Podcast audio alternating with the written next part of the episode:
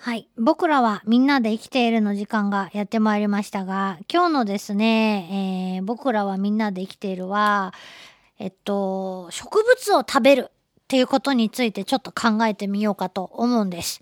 えー皆さんね、植物は食べていらっしゃると思います。植物という言い方はしませんね。えー食べるときはあ、食事を目的に食べる植物のことは、まあ、野菜というふうに呼ぶことの方が、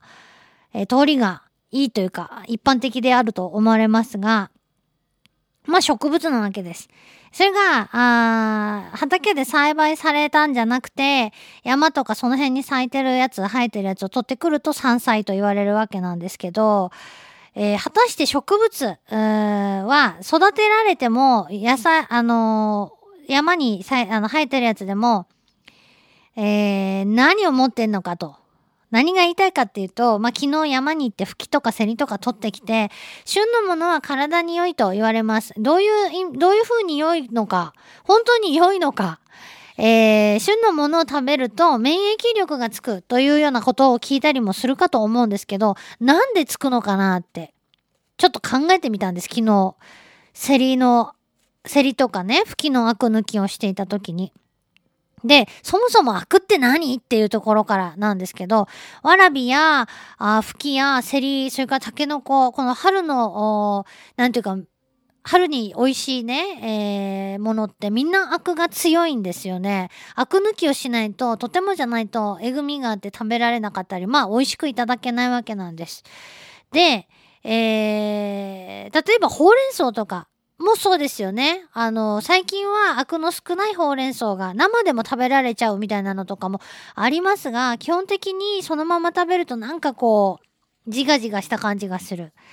えー、で、アク抜きをして食べるわけなんですけど、なんとなく野菜をアク抜きすると、栄養分まで、えー茹でたりするとね、栄養分までなくなっちゃってるんじゃないかっていう心配になったりもします。で、実際どうかっていうと、例えばほうれん草だと、えーそのアクは、あ茹でるとですね、茹でたり、茹でると、9割から9割5分、もうほとんど出てしまうと。だけども、えー水に溶け出す性質のあるビタミン C だとか、ビタミン B1、B2 なんかは、だいたい5割から7割は、それでもまだ残ってると。人にとって、えー体に悪いものは先に出て、体に良いものは残るっていう、そういう、まあ、あ性質があるそうなんです。だけどもやねっっていう話をまあ今日はしようと思ってるんですけど、皆さんは植物の、これ言葉が汚いけど、まあわかりやすく言うと、植物のうんこって考えたこと ないよね、多分。あの、私たち動物や、まあ生き物の動けるものね、は排泄をします。排泄物を出すわけなんですけど、当たり前のように、えトイレにね、行くわけなんですけど、植物は？じゃあ植物はどうしてるの？っていうところ。根っこから栄養を、水分なんかね、とか栄養とかを吸収して、それからお日様を使って光合成をして自分でもこう、いろんなね、えー元気のもとを作り出している植物ですけど、え、植物は排泄なんかしないでしょうよと。ね。思いますよね。うん。葉っぱからうんこは出ませんよ。でも、やっぱり植物が自分の体の中で栄養を作っていくときにいらないものっていうのが出てくるわけです。それどこへ行くのか。さあ、ここで思い出していただきたい。これまあ生物の授業で細胞の話を習ったときに、植物の細胞と動物の細胞で、あのもう一目瞭然で違うものがあるのの一つ。液胞と呼ばれる場所が細胞の中に植物はあるんですね。要するに排泄物の溜まり場なんですね。えー細胞の中にいらなくなったものを溜めていくと。いうことで、植物の細胞にはその液胞という、なんていうかこう水たまりみたいなところがあるので、顕微鏡で覗けばすぐに、あ、これ植物の細胞だなってわかるわけです。しかも、その液胞、老廃物は、えー年を取った細胞ほどどんどんたくさん多く溜まっているので、えー液胞が大きければ、この細胞は細胞自体が古いなっていうのもわかるという。そんな話以前ご紹介したはずなんですけども、要するに人にとって悪と呼ばれるものはこの液胞の中に溜まっていくわけなんですね。えー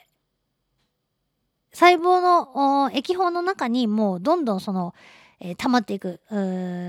老廃物。これが私たち人間が食べたりとかすると、有用なものもあるけれども、非常に害になるものもあるということなんです。それがまあ要は悪なわけなんですけど、それは、あ植物にとっての単なる排泄物というだけではなくて、植物が身を守るために、役に立っているもの。例えば、わらび。えー、私たちわらびを美味しくいただく、やり方を知ってる。悪向きの仕方を知ってるけれども、普通に動物がわらびを食べると、例えば牛がわらびを食べると、えっ、ー、と、膀胱がんになったりとか、えー、まあ、血尿が出たりするわらび中毒というのを起こすことっていうのは非常に古くから知られているんだそうです。で、えー、これは実験的に、例えばマウスとかにわらびを与え続けると、膀胱がんにな、そのうちの何割が膀胱がんになるとか、あ非常に発がん性が高いと言われています。聞いたことがあると思います。わらびの発がん性物質ね。